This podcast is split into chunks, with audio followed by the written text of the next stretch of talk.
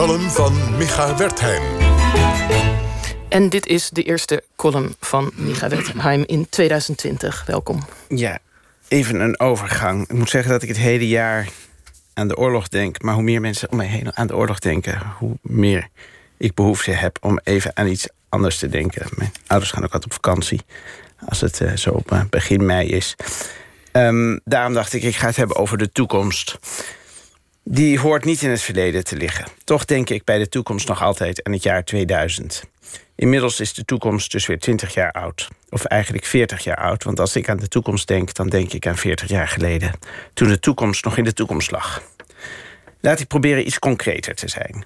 In 1980, toen ik acht jaar oud was, mochten alle kinderen van lagere school de Bosgaard een tekening maken van hoe we dachten dat het jaar 2000 eruit zou zien. Het was geen moeilijke opdracht. Iedereen wist ongeveer wat ons te wachten stond.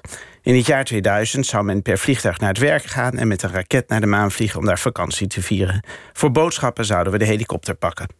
Op straat zouden robots de dienst uitmaken. Niet van die griezelrobots die je tegenwoordig op YouTube ziet als het gaat over toekomstige oorlogvoering, maar gemoedelijke, zilverkleurige robots met een kubusvormig hoofd op een nog groter kubusvormig lijf. Van die robots die als ze langs waggelen nog het meest doen denken aan iets beschonken boertjes uit Ardennen die door een mysterieuze kraakbeenziekte hun knieën en ellebogen niet meer kunnen buigen. Geen robots die goedkope arbeidskrachten vervangen door massa ontslagen teweeg te brengen. Nee, meer dan wat piepgeluidjes en zwaaien met hun onbuigzame armen zat er voor die robots uit de toekomst niet in. Het waren robots die voor de gezelligheid een beetje rondhobbelden en met hun lichtjes konden knipperen. Verder zouden er in de toekomst heel veel hologrammen zijn en zouden mensen pillen in plaats van ouderwets voedsel eten. Dat was het wel zo'n beetje. Ik herinner me dat ik en met mij de hele school erg naar die toekomst uitkeek. Tot zover de toekomst in het jaar 1980. Het liep allemaal anders. Ik weet nog precies het moment dat ik mij begon te beseffen dat we het misschien helemaal mis hadden gehad. Dat inzicht kwam tijdens Space 86, een grote ruimtevaartmanifestatie in de Utrechtse jaarbeurs. Samen met mijn vrienden Quintin, Eddard en Daan hadden we daar Griet Titulaar in levende lijven rond zien lopen.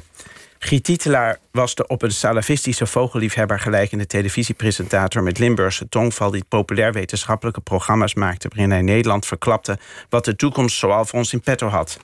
Zo herinner ik mij dat Giet Titelaar in de wondere wereld vol ontzag... de eerste door Philips ontwikkelde compact disc aan de Nederlandse televisiekijker toonde.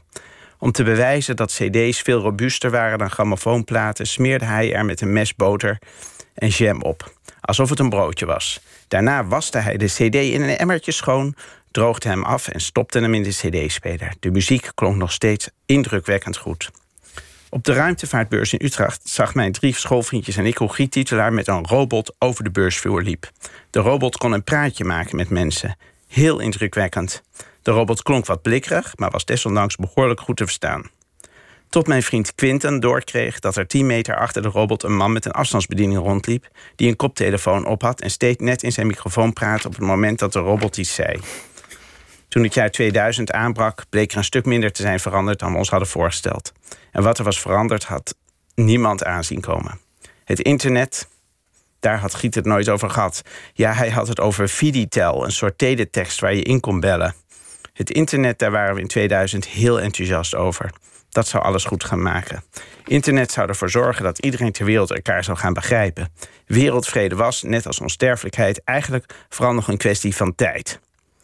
En ook dat liep anders. Als je me nu vraagt hoe Nederland er over 20 jaar uitziet, kom ik niet verder dan een heleboel water en dan ongeveer ter hoogte van Utrecht het begin van een woestijn vol vluchtelingen. Ik vrees, ik vrees dat als je een achtjarig kind vraagt hoe die denkt dat de wereld er over 20 jaar uitziet, ze ongeveer zoiets gelijk zullen tekenen. Ik kan dan alleen maar hopen dat we het ook nu allemaal bij het verkeerde eind hebben. Dankjewel, Micha Wertheim.